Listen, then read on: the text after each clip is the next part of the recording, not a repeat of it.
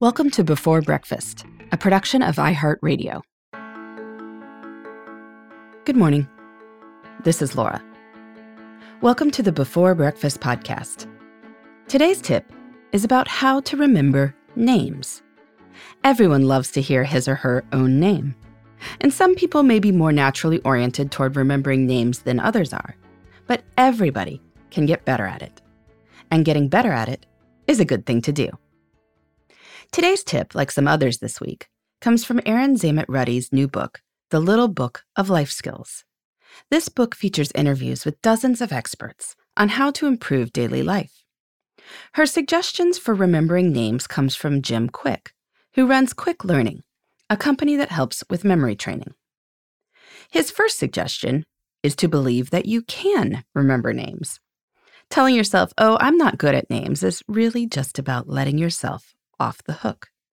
You've learned all kinds of other skills that are necessary for your job or your daily life. Learning names is really about believing that other people are important. Second, practice remembering the names of people you meet as often as you can.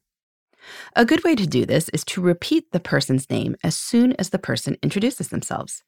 Hi, I'm Ted is followed by Hello, Ted, not just Hello.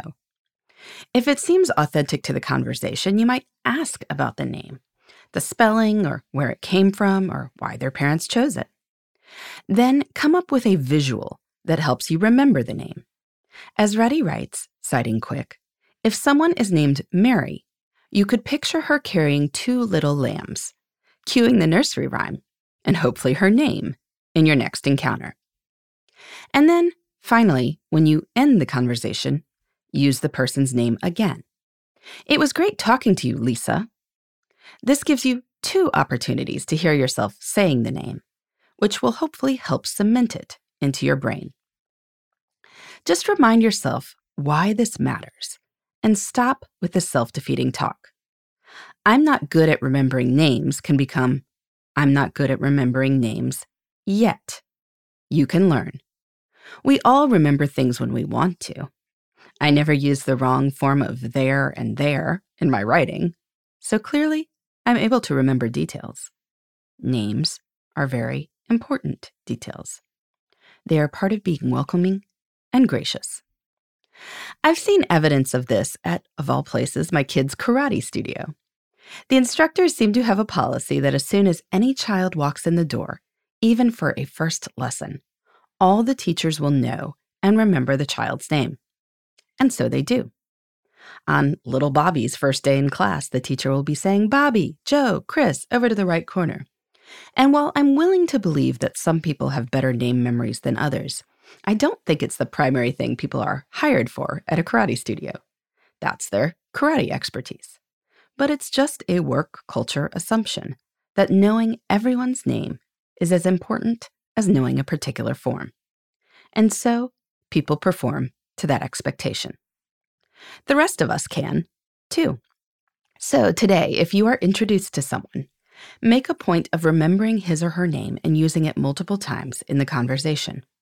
Try introducing that person to someone else and using the name again. Maybe make a note to yourself somewhere, writing down, I met Henry today, and he told me this. Over time, you will become the sort of person who remembers names. And as Dale Carnegie, author of How to Win Friends and Influence People, once wrote, to all of us, our own names are the sweetest sound in any language. This matters. We know it does. So we can get it right.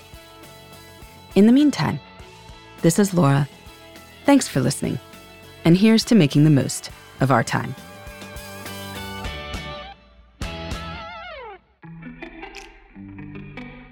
Hey, everybody. I'd love to hear from you. You can send me your tips, your questions, or anything else. Just connect with me on Twitter, Facebook, and Instagram at Before Breakfast Pod. That's B E, the number four, then breakfast, P O D. You can also shoot me an email at Before Breakfast Podcast at iHeartMedia.com. That Before Breakfast is spelled out with all the letters. Thanks so much. I look forward to staying in touch.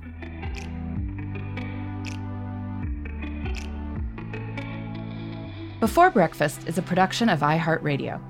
For more podcasts from iHeartRadio, visit the iHeartRadio app, Apple Podcasts, or wherever you listen to your favorite shows.